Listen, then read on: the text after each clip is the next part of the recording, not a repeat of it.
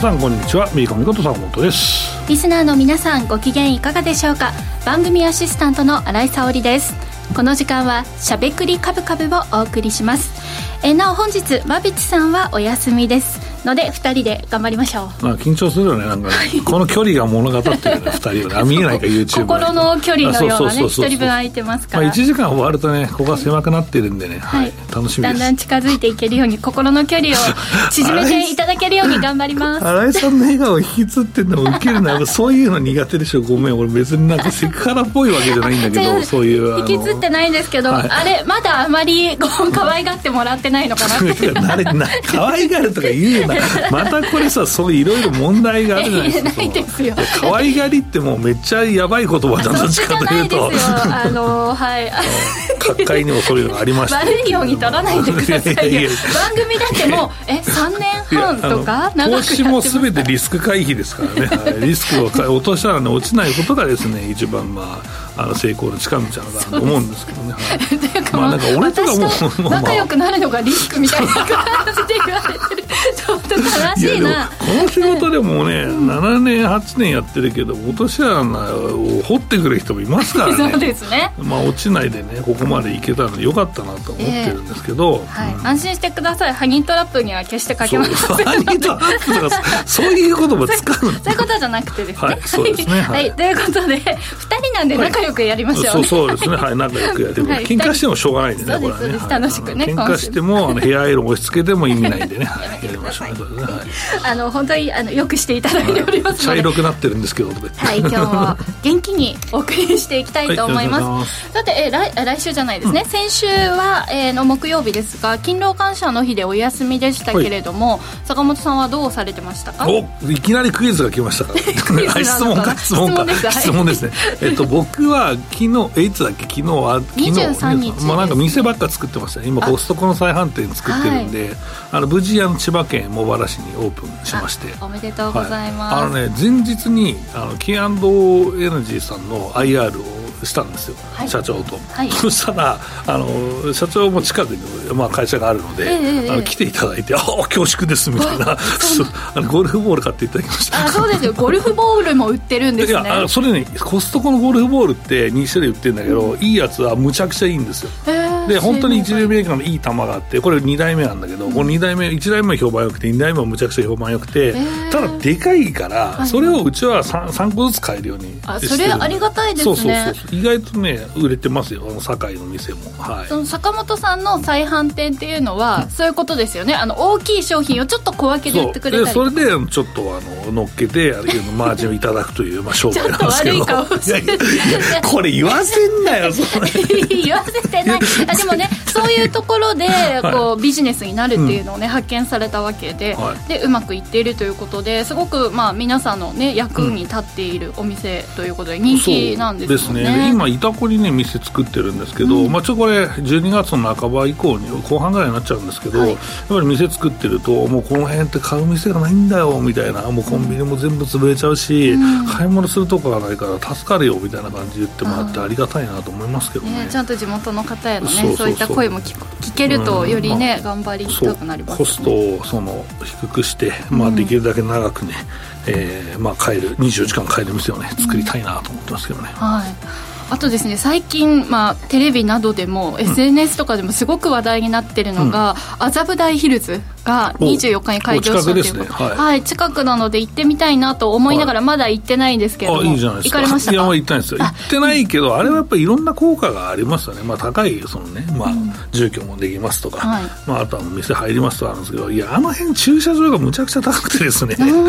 あれができたからあそこに止めると安いみたいな、はい、あれあれでも安い。ヒルズからでも安いですよ、えー、周り超高いからね。しかも数も少なそうですよ、ね、少ないし工事車両がずっと止まったりしてるからもうもうものすごい高くて、まあ、よくあの辺の近くのガザンっていう焼肉屋に行くんですけど、うん、めっちゃいつも駐車場が高いみたいな。あじゃあ今度からちょっと便利になるかもしれないですね。ね、はい、はい、高さ3 3 0ルと日本一また東京が日本一に返り咲いたということで。高く見えないんだけどねあれも不思議だよね、うん、うんで東京ドームおよそ1.4個分の敷地内にメインのビルやホテルなどいろいろできるということでなんか私が大学時代に行っていた恵比寿のスープカレーのお店も入ってるみたいで、はい、ちょっと楽しみあの辺ですもんね、はい、いやあの辺じゃないんですけど、はい、えちらこちら、はい、食べに行ってたんですけどもはい。なんかいろいろと楽しそうなところがあるなと思って、はい、楽しみにしてますけれども、最近このね、東京虎ノ門、うん、えー、がある。この辺りは、うん、虎ノ門ヒルズステーションタワーもねこの10月に開業したりといろいろとこう高層ビルの商業施設できてきてますよね。そうなんですよ、えっと、実はこれって、うんと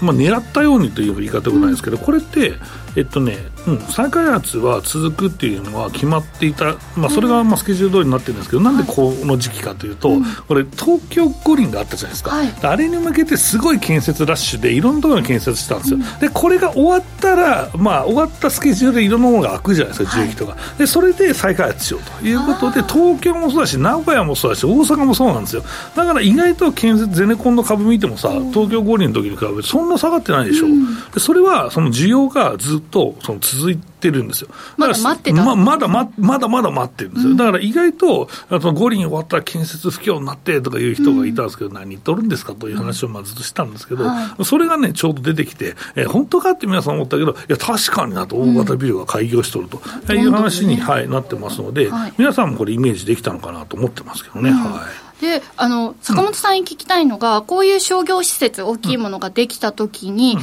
開業、まあ、する前にね建設系の株とか変えたら一番いいんでしょうけど、うん、開業してからは株式投資のこう目線で見るポイントとかってあったりするんですか、そうですね。いやもう基本ゼネコンはもう建てたら基本終わりだし、まあ、しかも一社で今やらないので、だからまあその辺まあちょっと分散して分散してっていうところもあるんですけど、はい、まあ、あとはどんな店が入ってるのかなとかそういうところじゃないですかね。でまた視察にも行かれると思うので、なんか面白いところがあったら教えていただきたいと思います。はい、そ、ね。はい、そしてですね、年末が近づいてきたということで、番組にね、あの贈り物届いてます、ね、そうです。あのお歳暮ラッシュが始まると思ってますんで、あの 皆さんあのガンガンあの送っていただければと思いますけどね。はい、あのありがとうございます。こちらですね、この番組みんなが大好き、うまみコーラ缶のものをいただきました。ありがとうございます。ね、こちら、は改めて八海山の、えー、麹甘酒を使用しているもうねアミノ酸とかも、ふふんだんに使われているというもう我々大好きなコーラなんですが、こちらから、えー、新たな、ね、大きな企業とコラボをした、うん、えー、新商品も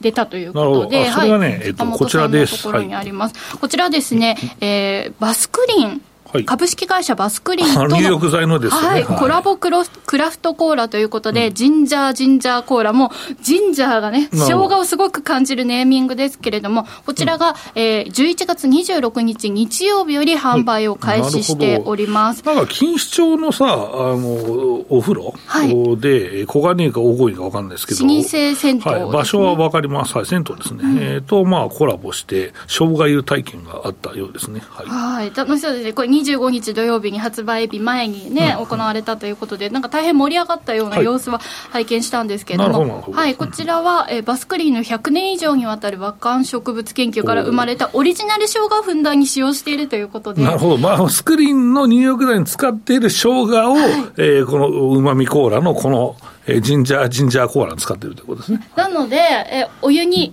バスクリーンを入れたお湯に浸かりながら、このジンジャー、ジンジャーコーラを飲んだら、もう中からも外からも生姜成分たっぷりということで、はい、ね、だんだん寒くなってきましたから、ね、ポカポカになりたい方には必見ですよね。今日は、まあ、馬内さん休みで、まあ、ちょっと、しょうがないので、あ来週の方かと思ってます。はい、来週信用したいと思います。すみません。しょうが、はい、ポイント1、はい、いただきました、はい。ありがとうございます。ということで、あの、うまみコーラさん、ありがとうございました。大事にいただきます。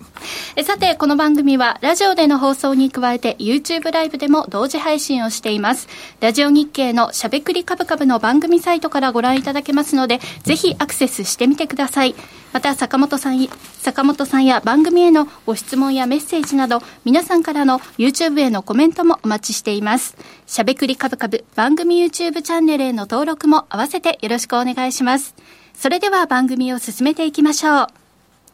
この番組は、岡三証券の提供、ファンディーノの制作協力でお送りします。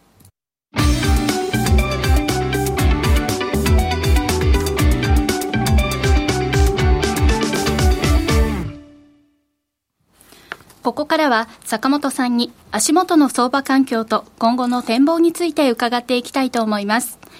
今日の東京株式市場では日経平均株価は4日ぶりに反発して引けました。ここ数日は積極的な買い材料に乏しいことに加え、ドル円相場では1ドル146円台まで円高が進行し、上値は抑えられる展開となっていました。一方で、今週の初めに日経平均は一時バブル、バブル後最高値をつけるなど、年末に向けての株高への期待も根強く、下値は硬い印象ですが、この後資料などをもとに背景もお話しいただきます。はい、えーと、今日もね、資料が、まあ、ありますので、これをもとにまあお話していきたいんですけど、いや、これ、株、かなり頑張ってるよね。頑張ってるように見えます。あの、はい一番なんかびっくりしたのは、このナスダックがめっちゃ巻き返しまくってるっていうことに対して、みんなどう思ってるんだっていう、まあ、ところで、まあ、それと僕のところでお話ししようかなと思ってるんですけど、はい、いや、これ、日経金のパフォーマンス最強だろうと思ったら、ナスダックにぶち抜かれてるというですね、うん、まあ、背景がありましてね、まあ、そんな状況なんですけど、まあ、マクロ、まあね、えー、見ていきたいなと思っております。まあ、これ実際まあ、月末多いんですけど、まあ、まだあんまり、その、本当の月末に入ってないんで、まあ、ちょうど指数がね、えー、出るのが少なかった、えー、時期でして、まあ、今回はまあ新築住宅販売件数がですね、えー、まあ、年率換算で、えー、この67.9万件と、まあ、えー、市場層からも前回からも大幅に下振れたということですね。まあ、えー、若干金利は下がっているものを、やっぱりその住宅需要というのは厳しいなというのはあります。で、えーとまあ、この GDP のその改定値なんですけど、まあ、この辺はまあ見てもなっていうところなんですけど、まあ、若干の情報修正があって、4.9の速報値に対して、えー、市場層5%だったものは5.2%となりましたということですが、まあ、これも終わったことなんで、まあ、こんなもんかなというぐらいで、えー、いいんじゃないかなと思ってます。で、うんと、まあ、米国で、まあ、その後雇用統計云々っていうのはちょっとまあ、その先にありますけど、まあ、ISM 含めてね、えー、まあ、いろんな指標出ますけど、まあ、一番ここで、えー、投資家が気にするべき、まあ、マクロの指標はやっぱ小売の指標なんじゃないかなと、うん、えー、思ってまして、うん、このブラックフライデーが意外とい。いんじゃねえかという、まあ、話、期待が乗っていると、えー、いうことで、まあ、中国のそのサイバーマンデーというか、独身の日か、はい、11月11日の、うん、まあ、この日にめっちゃ下がるから、値段が。うん、かごにとりあえず突っ込みまくって、でそれで買おうと、えー、いう人が、まあ、一旦いたんですけど、今までね、まあ、今今年もいるんだけど、意外とこれの伸びがいまいちで、うん、まあ、数字の発表もしないよみたいな状況ちょっと不安でしたよね。そうそう、これは景気が悪いのか、それとも購買行動が変わったのかっていう、まあ、景気が悪いから常に安売りしてるっていう可能性もあるからね。うんだし、まあ、僕も意外とブラックフライデーの買い物はネットでしましたよね。はい、何を買ったんですか？えっ、ー、と、アマゾンでは、うんとまあ、これ店の備品なんだけど、えー、あの自動的に鍵が閉まるやつがあるんだよ、遠隔で。えー、え知らない？知らない。いや、いや、新井さんちもつけれるよ、えー、で。スマホでピッて開けることもできるんだけど、はい、そのハブみたいなのかますと、うん、それを返して、カチャって閉まるんだよ。えー、そんなのアマゾンで売ってるんですか、売ってる売ってる。2万弱ぐらいで。しかもそのフルセット、その、あの、指紋とか、はい、あと番号を押すやつとかも、うん、込みで2万 ,2 万ちょっとですね。で、まあ、そんな、それ民泊してる人が使ってるみたいですね、意外とね。はい、便利ですね。そうとか、はい。あとは、シーンで買いました。シーン シーンめちゃくちゃ安くなってたんで買いました。はい。確かになんかね、はい、ブラックフライデーっていっぱい見かけますよね。そうですね。はい、意外と、はい、安いもの安かったみたいなので、うん、意外とはや定着してるというか、まあ、うん、はい、ハロウィン並みに定着したんじゃない、日本もと思います、ね、最近むしろなんかハロウィンがちょっとだけね、下火になってような印象もある、日本のハロウィンが独自文化なだけだと思います。大人が楽しんでます、ね、はい。なのでなんか、ブラックフライデーの方が今年はよく目にしたな、まあそうですね。はい。まあやっぱり、うん、意外と、でもね、なんかね、アパレルとかもうちょっと踏み込んでもよかったかなと思うんだけど、いや、今回厳しいだろ、だってあったかすぎでしょ。はい、ちょっとコートとかアウターがね、売れ行きどうなのかなそう、一番そのね、えっ、と、四半期でこう、でこぼこしますから、その売り上げ。このね、えっ、と、まあ、えー、10、12と言いたいところなんだけど、うん、もう1か月ずれてるんで、9、11か、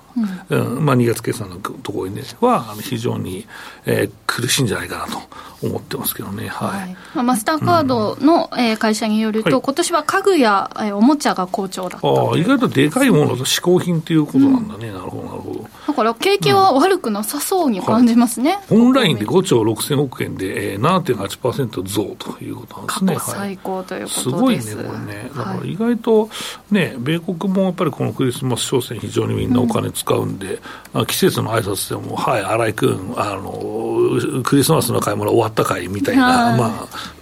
話をするみたいですよ。うん、で、あとは、えっ、と、金利に対してちょっとね、えー、まあ、かなり米国含めてね、えー、利下げが織り込まれつつある相場になっていると、もう10年債5%タッチだよとか言ったら、もう足元4.27とか、うん、えー、そんな感じになってますから、やっぱりかなり早くね、えー、金利の低下が起こったなと。だからこの前5%で米債買ってる人も、為替関係なく儲かってんじゃないっていう、まあ、状況ですし、えーとまあ、そんな感じで、意外とその、まあ、要人交換もですね、えー、意外とこの利下げ、えー、が見られると、まあ、その背景はやっぱり物価が安定していることなんでしょうね、うん、はい。えー、意外と原油価格も含めて、えーまあ、かなり、ね、安定は、まあ、してきて、えー、るんですけどね。うん。まあ、減産もまあしようっていう感じにはなってますが、やはり、まあ、アフリカとか含めて、意外と石油を出したい国が、まあ、たくさんいて、コントロールが効かない状況になっているのと、まあ、需要国の、中国含めて、えー、なかなか、えーまあ、ちょっと資源を使うようなね、えー、たくさん使うような状況になりづらいと、えー、いうことと、まあ、暖冬も含めてね、うん、意外とエネルギー需要もないので、えー、これはかなりね、えーまあ、物価の、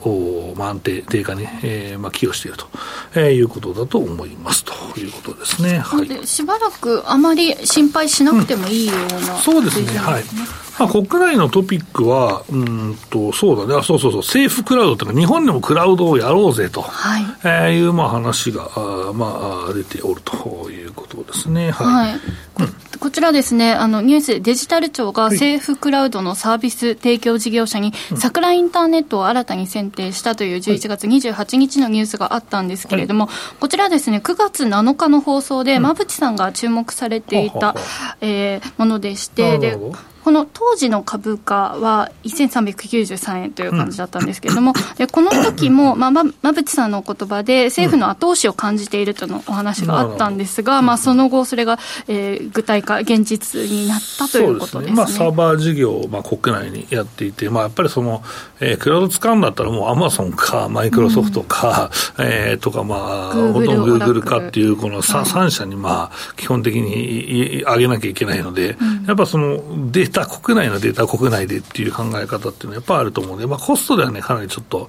えー、みんながみんなね、えー、日本のクラウドサービスを使うっていうのは難しいかもしれないですけど、うん、まあ、意外と、まあ、こういう取り組みっていうのもいいなと思いますけどね。はい、でこれ、これまでは、やはり外資系クラウドに、うん、まあ、一社で対抗する、まあ、要件を満たす国内の企業はなかなか難しかったっていうところを、事業者の選定条件が緩和をされたということで、複数企業で補えば良いということになって、で今回の桜インターネットも、25年度末までの計画を提出して認められたということで、かなりこれ、緩和が進んでますよね。はい、そうですね、だからまあこの辺を含めてですね、うん、えー、まあ、ちょっと、なんだろう、まあ、日本でクラウドを使うんであれば投資するよっていう形になるんで、うん、まあ、ここはやっぱりいい取り組みかなと思ったりしてます。これあの、はい、国内のこのクラウドに乗り換え乗り換えて進むものいや、進まないと思いますよ。かなり高いと思うんで。高いハードル、はい。まあ、だから高い、値段が高い。値段がまず高い。はい。なので、やっぱりその政府とかそういう日本のデータ日本で置きましょうみたいなところはやっぱり意味あるかなと思います。はい。またちょっと違った後押しも必要、まあ、まあでも海外でもいいやんっていう人もね、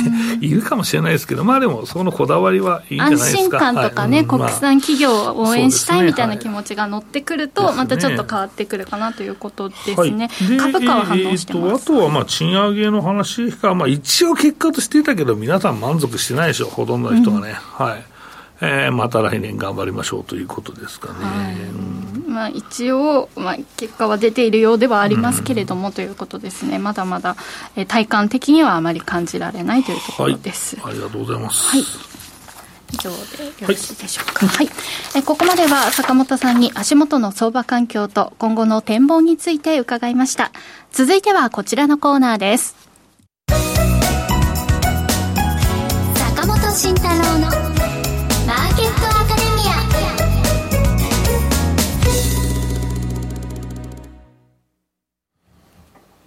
このコーナーこのコーナーでは投資をぐっと有利に株価指数 CFD の活用などを含めて投資のポイントについて坂本さんに教えていただきますさあ、うん、ナスダック好調ということで、うん、はい、そうですね、ナスダックも好調で、で、えー、日本もね、グロース株にお金が入ってくるんかっていう話なんですけど、いや、でも意外とね、なんか、コツンときた気がするよ、うん、一部の銘柄に関してはね。うん。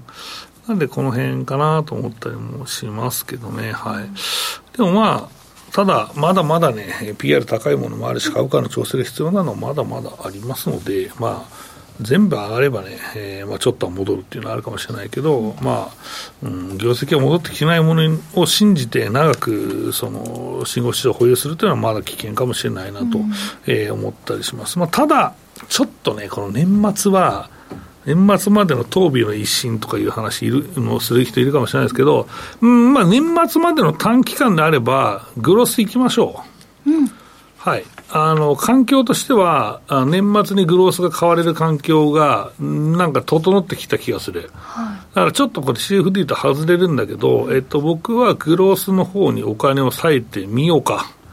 っていう話をちょっとしたいと思います。す皆さんいろんな方向性知りたい人いると思うんで、はい、ちょっとここで、年末まで限定ね、うん。で、だらだら持たない。で、ちょっと、グロース株投資やってみようかっていう思います。うん、まあ、これは、えっ、と、やっぱりその、冒頭話した日経平均がなんか強えぞと。うん、えー、まあ、わかりやすい話はナスダックが上がってるからねってみんなそうかなと思うかもしれないですけど、まあ、そっちは置いといて、まあ、日経平均が非常に高止まりしている状況にあるわけですよ。うん、となると、やっぱり循環物色をする余裕も生まれてくるし、まあ、えー、金利もまあ低下してるし、まあ、円高方向に為替も推移してるし、ってなれば、整ってきた。一応整ってきたんじゃない？だから、ただ、機関投資家がガンガンその買ってくると、うん、えー、いうことはないと思うんですけど、うん。個人投資家プラスアルファぐらいのその物色意欲で、意外とうまく回転する可能性ってあるかもしれない。うん、まあでも全部、その、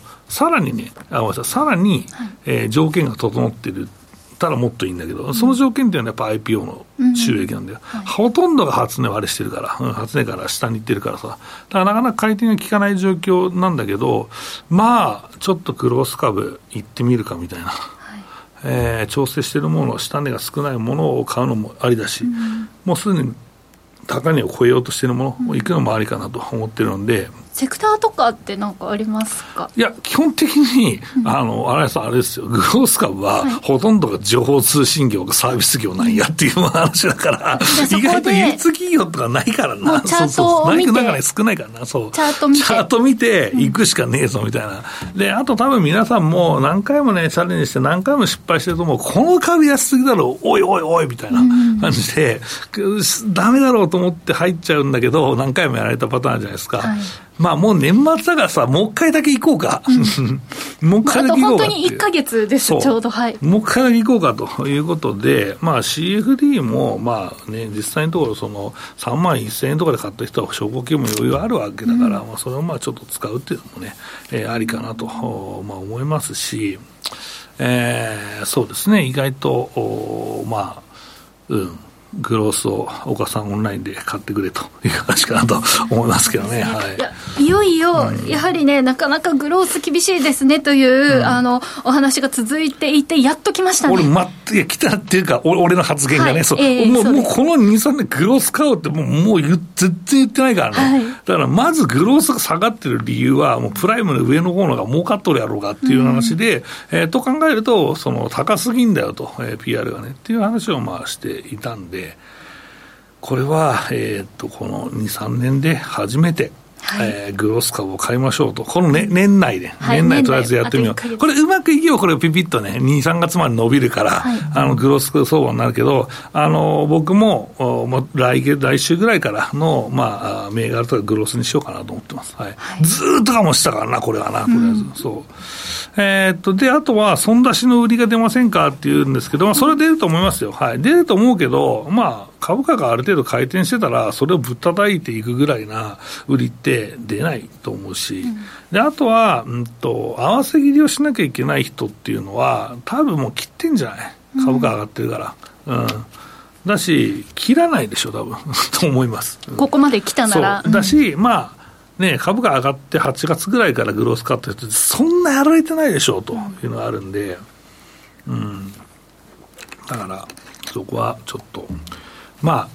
何の根拠もないんだけど、はい、その例えば行政回復してますとか、うんまあ、もっともらしいこと言うのはナスダックが上がってますとか言えばいいんだけど、うん、それもなんかあんまりないんですけど、まあ、需給のところから、まあまあ、ところから、ちょっとなんか環境的になんかこのね、前ずっと相場見てるけど、この日経金が高値圏にあって、ちょっと手がかりなんで、どうしようかな、もうグロス行ってみっかみたいな感じになってる気がするんだよね。なんかそういう投資家マインドになっていくのを待ってましたよね、うん、ちょっと怖いから、なかなかグロスまでいけないねみたいな、ね、時期が長かったという、ね、じゃあ、どんな株買えばいいのってね、自分の信念で安いわと思う株買ったらいいんじゃない？あとは下値が切れないだろうと、切れたら投げるっていうのを決めて、だまあ年末までちょちょっと試してみようぜと、えー、いう話、まあ、スタック強いし、日経金上がってるしという、まあ、本当、もやっとしたね、うん、あのまあ、根拠なんだけど、でも上がるときは上がるから、うん、なんかそれがそろそろなんじゃないか、俺も2、3年待ってるから。ちょまあ、1か月だけちょっとさ、はい、一緒に様子見てくんねえかって、みんなに今日は言いたいと、はい、もう1か月というね、あの、限定、うん、そう、限定だから、そんなやらねえだろ。う、うん、だ決算も終わってるから、うん、ということです。で、はい、えっ、ー、と、最後、えっ、ー、と、日経金の動きなんですけど、まあ、これはもう、もったままにするしかないよね。うん、えー、まあ意外と円高になっても強いというのがあると。あ、グロース指数、ごめんなさい。で、グロース指数買うのはどうでしょうってあるんですけど、ちょっとこの CFD にはないんですけど、はい、まあちょっとグロース指数を買うっていうのもありっちゃありですかね。はい。まあ、うん。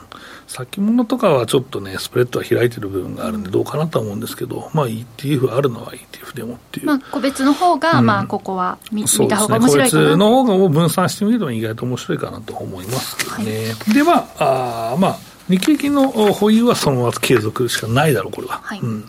えー、と思っております。で、最後、えー、時間が若干あるようなので、はい、えー、と、日本の業績だけ、えー、すみません、最後やらせてください。えー、と、これはですね、6ページですね。えー、非常にこれ、えー、業績良かったです。えー、と、この19から、えー、29、これトヨタが大体2、3%弱ぐらいの、まあ、影響がありますけど、えー、6.2%のね、上昇修正になってます。で、えー、結局、基礎から、えー、8.7%のね、えー、えー、今年は、えー、8.7%の前期比の増益になっているという状況になってますので、僕がずっと、えー、去年の、まあ今もっと前かな、えー、夏ぐらいかな、まあ唱えていた、えー、来期、えー、10%日本株伸びるぞというのが、ほぼ射程圏内に入ってきていると、はいえー、いうことですので、まあ今年はね、CFD まだちょっとまとめてもしょうがないけど、うん、まあ、かなりうまくいってるんだろうと思ってます。はい。えー、まあ、うまくいってます。はい。いってます。で、えー、はい、ありがとうございます。まあ、業績を背景に株価見ていくというのは非常に大事だと思いました。で、次のページはセクターがありますので、えー、まあ、資料をね、見る方見ていたら、えー、いいかなと思います。非常にね、この、すみません、次のページに行ってください。7ページ行ってください。えっ、ー、と、えっ、ー、と、こちらも自動車がね、ものすごい増益になっていると。えー、この一番左の紫の棒ですね。えー、ここまだ伸びると思いますので、まだ伸びます、まあ、はい、まだ伸びます。だここは、はい、日本株支えますというところですね。うん。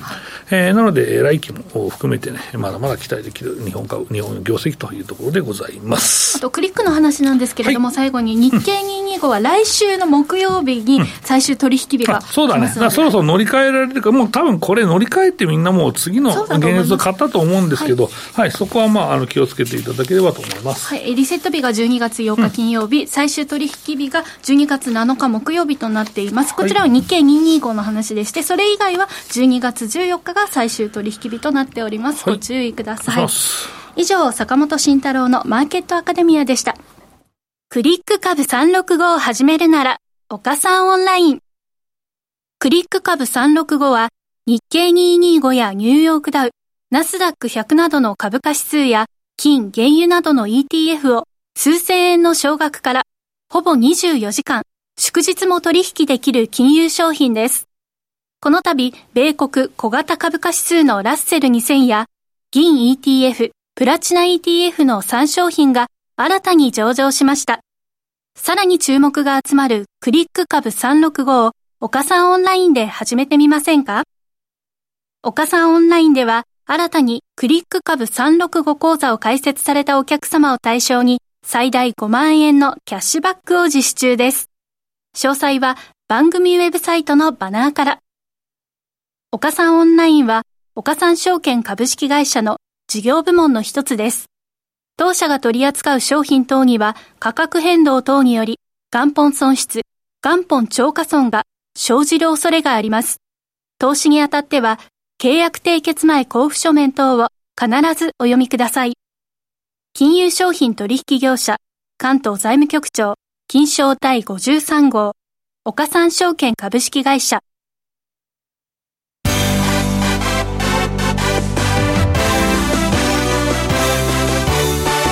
馬淵真理子の10分で教えてベンチャー社長。このコーナーではこれからの日本で活躍を期待される起業家ベンチャー企業の社長に焦点を当てていきます。これからの成長企業のキーワードが分かれば投資の視点としてもきっと役立つはずです。今日は株式投資型クラウドファンディング最大手のファンディーノで紹介しているベンチャー企業。A カルチャー株式会社代表取締役小山義彦さんにお電話でご出演をいただきます。小山さん本日はよろしくお願いします。どうもこんばんは。よろしくお願いします。よろしくお願いいたします。さて、えー A カルチャー株式会社は千葉県いすみ市初の水産ベンチャーです。アワビ絶滅危機を救うスマート養殖を手掛けられている小山さんには、前回ご出演からのごご進捗を今日はお伺いしたいと思います。はい、え小山さんは在日オーストラリア大使館商務部で10年間、オーストラリアの水産物の輸出促進に従事されていました。え当時、オーストラリア本国の貿易推進庁に出向し、養殖を含めてアワビ、ウニ、牡蠣などの研究、開発、日本への輸出促進に関わったことが今の事業につながっているということなんですが、こちらはどういった事業なんでしょうか？えー、っと、まあ、文字通り、アワビの陸上養殖をやっているわけですけども、あのー、えー、オーストラリアでいろいろ体験した、まあ、いろんな技術がありますので、その中で非常に利益率の高い急成長している、えー、養殖システムがありましたので、えー、まああのいろいろ会社は私も変わりましたがその後、うん、あのそれを思い出して、えー、日本で、えー、まああのアワビがどんどん減っているとピーク時の10分の1しかないと。えー、いうようなことあるいはそのために絶滅危惧種になっちゃっていると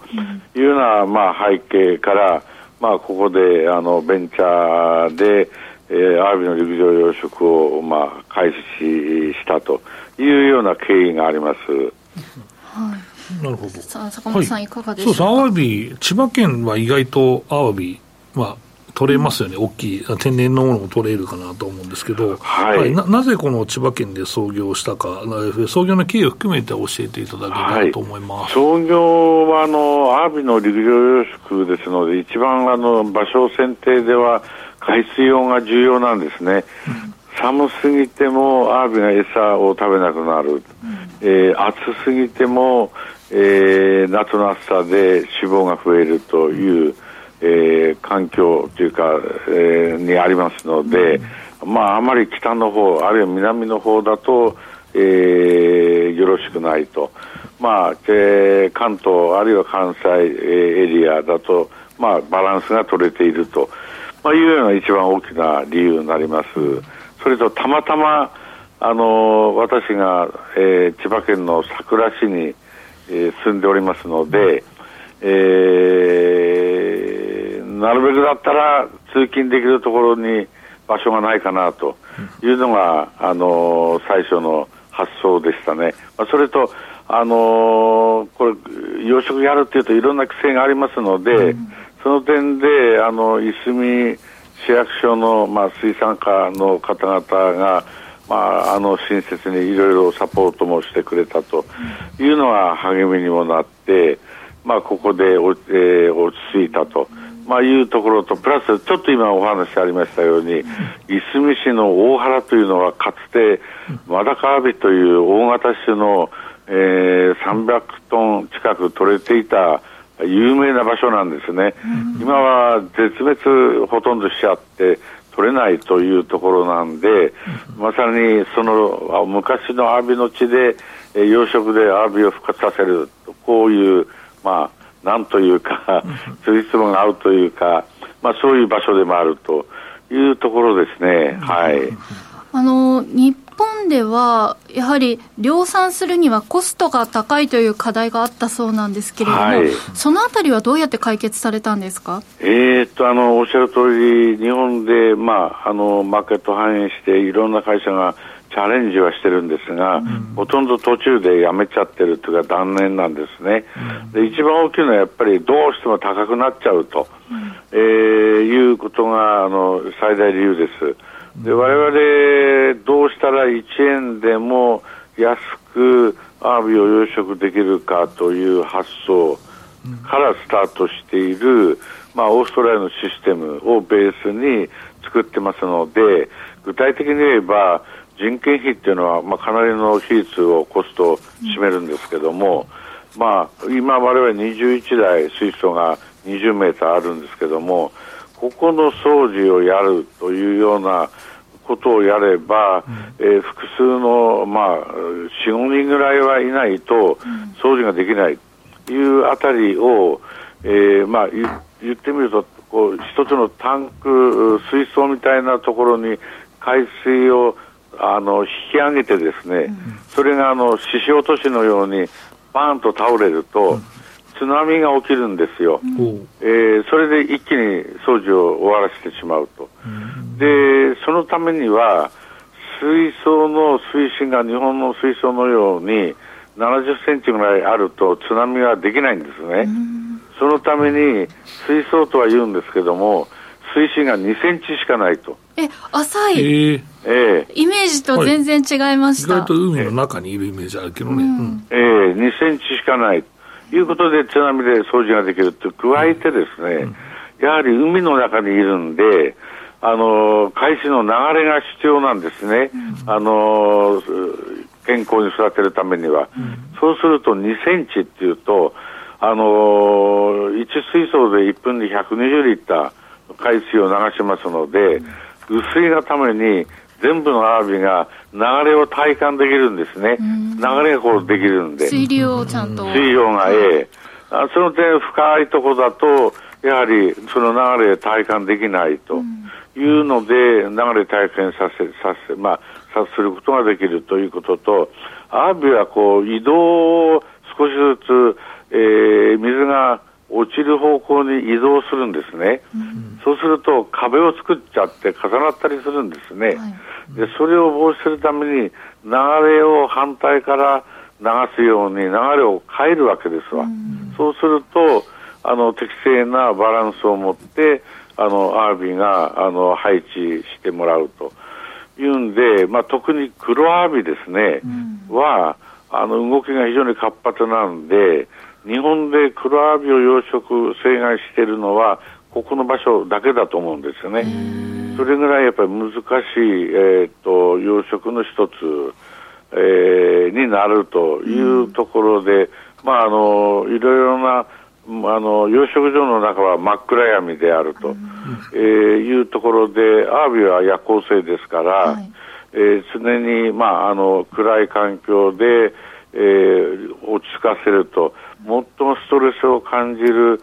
動物なんですね、うん、ですからストレスを感じさせないように海の環境を作ってやって流れも作ってやってという中でやると健康ですから多くの餌を食べると健康なんで、うん、早く成長すると、うん、えー、いうことでそれもコストダウンにつながる。それとオペレーションコストが人件費が10分の1ぐらいに削減できますので、結果的に低コストでアワビを提供できると。まあ、いう仕組みですね。はい。アワビにこうストレスをかけないように、そして大きく育てるようなことと、あとはコスト削減と、そこがリンクしているっていうことなんですね。おっしゃる通りですね。うん、はい。あとはですね、他にその、まあ、温度一つとってもとてもアワビ繊細ということですけれども、はい、ストレスをかけない方法っていうのは他にもあるんですか？これはですね、温度はもう本当に夏場の28度以上ぐらいになるとかなり厳しくなるんですね、うん、あまあ、人間でいうと超夏バテがひどくなるような状態、うん、弱いのは死んでしまうと。でこの時ですね温度もそうなんですが海中の酸素濃度が冬の半分以下ぐらいになっちゃうんですね、うん、そうすると暑さと、えー、体調を崩しているところに酸素が十分取れないという環境になって合わせ技で亡くなると死んじゃうと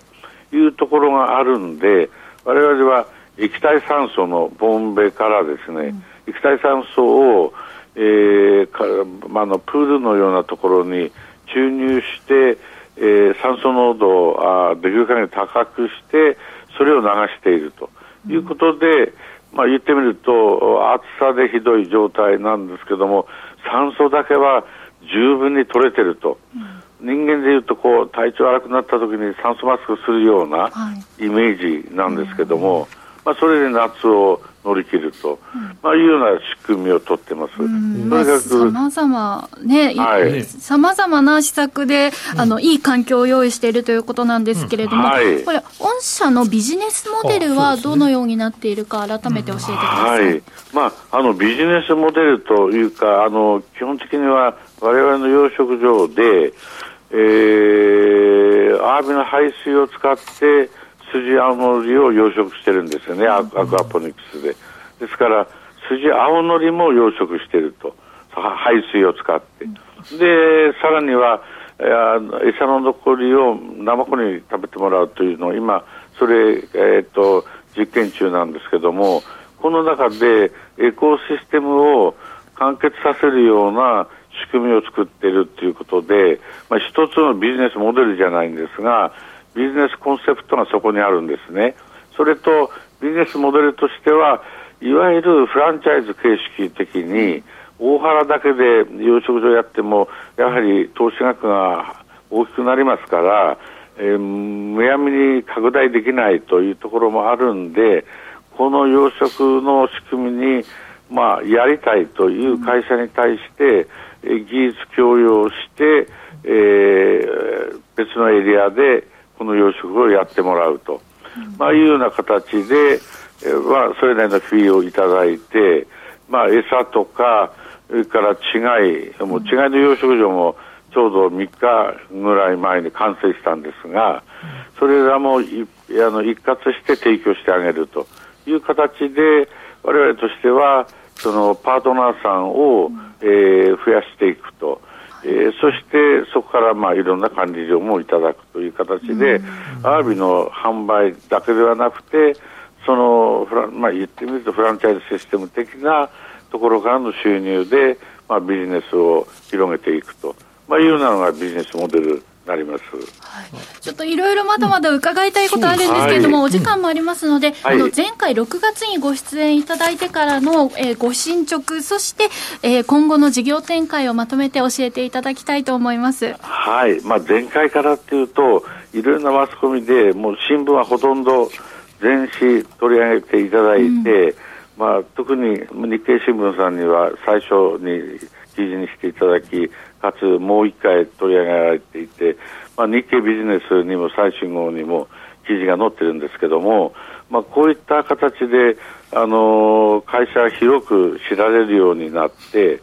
営業活動してないんですけどあのどんどん注文とか提携依頼が来てるというのがあって、まあ、このペースであの孵化場もできましたし、えー、違いから生涯まで一貫養殖をして、まあ、これをどんどん広げていくと、まあ、いうような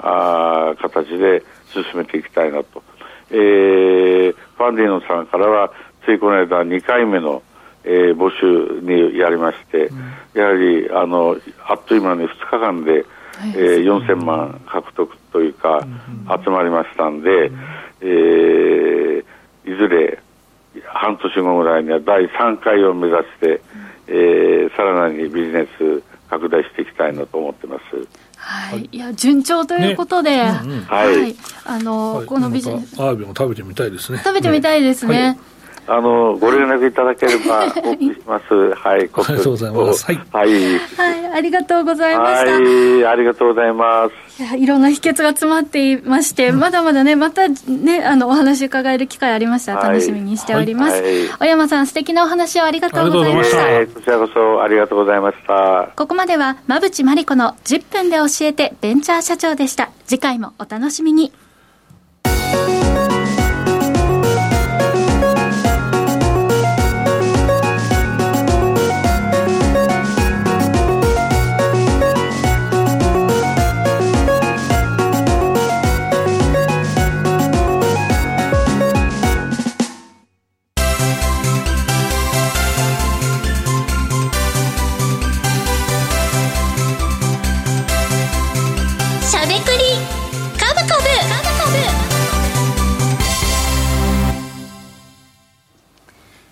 こからは株式投資の肝となる銘柄選別のポイントや注目セクターについて喋りまくるしゃべくり株株のコーナーです。さあ、アワビが食べたくなったところですけれども、食べたすぎでしょう、食べたい。これ、千葉って本当ね、名産なんで、でかい黒アワビとかあって、有名あと伊勢エビとかもね、そうそう、結構僕、実は結構食べに行くんですけどね、はい、美味しいですよね、うん、やっぱり海も環境がいいということで、ただ、今回ご紹介した A カルチャーさんは、陸上養殖ということで、面白いですよね。はい、はい、ぜひ皆さんご注目いただければと思います。ではですね、坂本さんの今週の注目セクター、ポイントを教えてください。そうですね、まあ、これまた同じ銘柄なんですけど、うん、やっぱりこの、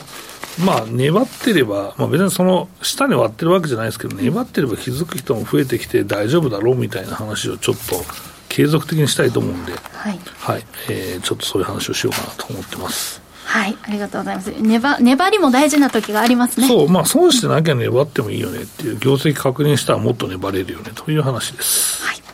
さあ、というわけで、坂本さんの気になる注目銘柄は、この後の YouTube 限定配信で解説をいただきます。以上、しゃべくりカブカブでした。時刻は午後5時16分を回っています。し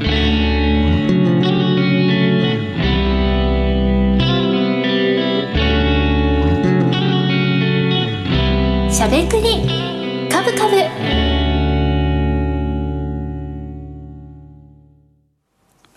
この番組は、岡三証券の提供、ファンディーノの制作協力でお送りしました。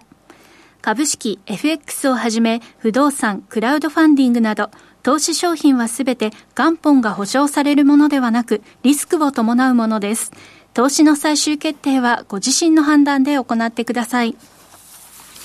さあ、というわけで、うん、ということで、今週もあっという間にお別れの時間が近づいてまいりました。はい、この番組では、リスナーの皆さんからのご質問やコメントをお待ちしております。今日も放送開始前からたくさんコメントをね、ねいただいておりました。まあ、僕らもちょっといつもちょっと崩した感じで、はい、トーク多めでやらせていただきましたけど。はい、いかがでしたでしょうか？まあ、こういうのもいいよね、たまにはね。はい、たまにはですね。コメント欄がね、溜まってるんでね、はい、この後 YouTube は銘柄の話もしますが、はい、えー、コメント欄もね、お答えしながらね、えー、やっていきたいとと思います。はい、たくさんの方お集まりいただきありがとうございます。はいさあ、粘っていればっていうところがちょっとくすぐられるポイントではあるんですけども。さん、結構粘るの好きです粘るの好きですね。あの、しつこい感も。アナウンサーやめようと思ったことはないと思うんですけど。いや、粘り強いから今ここにいるんだと思ってますけどね。しがみついてる感じ？はい、長く皆さんお付き合いいただければと思います。しゃべくりカブカブ、ラジオの前の皆さんとはそろそろお別れのお時間です。また来週お耳にかかりましょう。この後は YouTube ライブでの延長配信です。引き続きお楽しみください。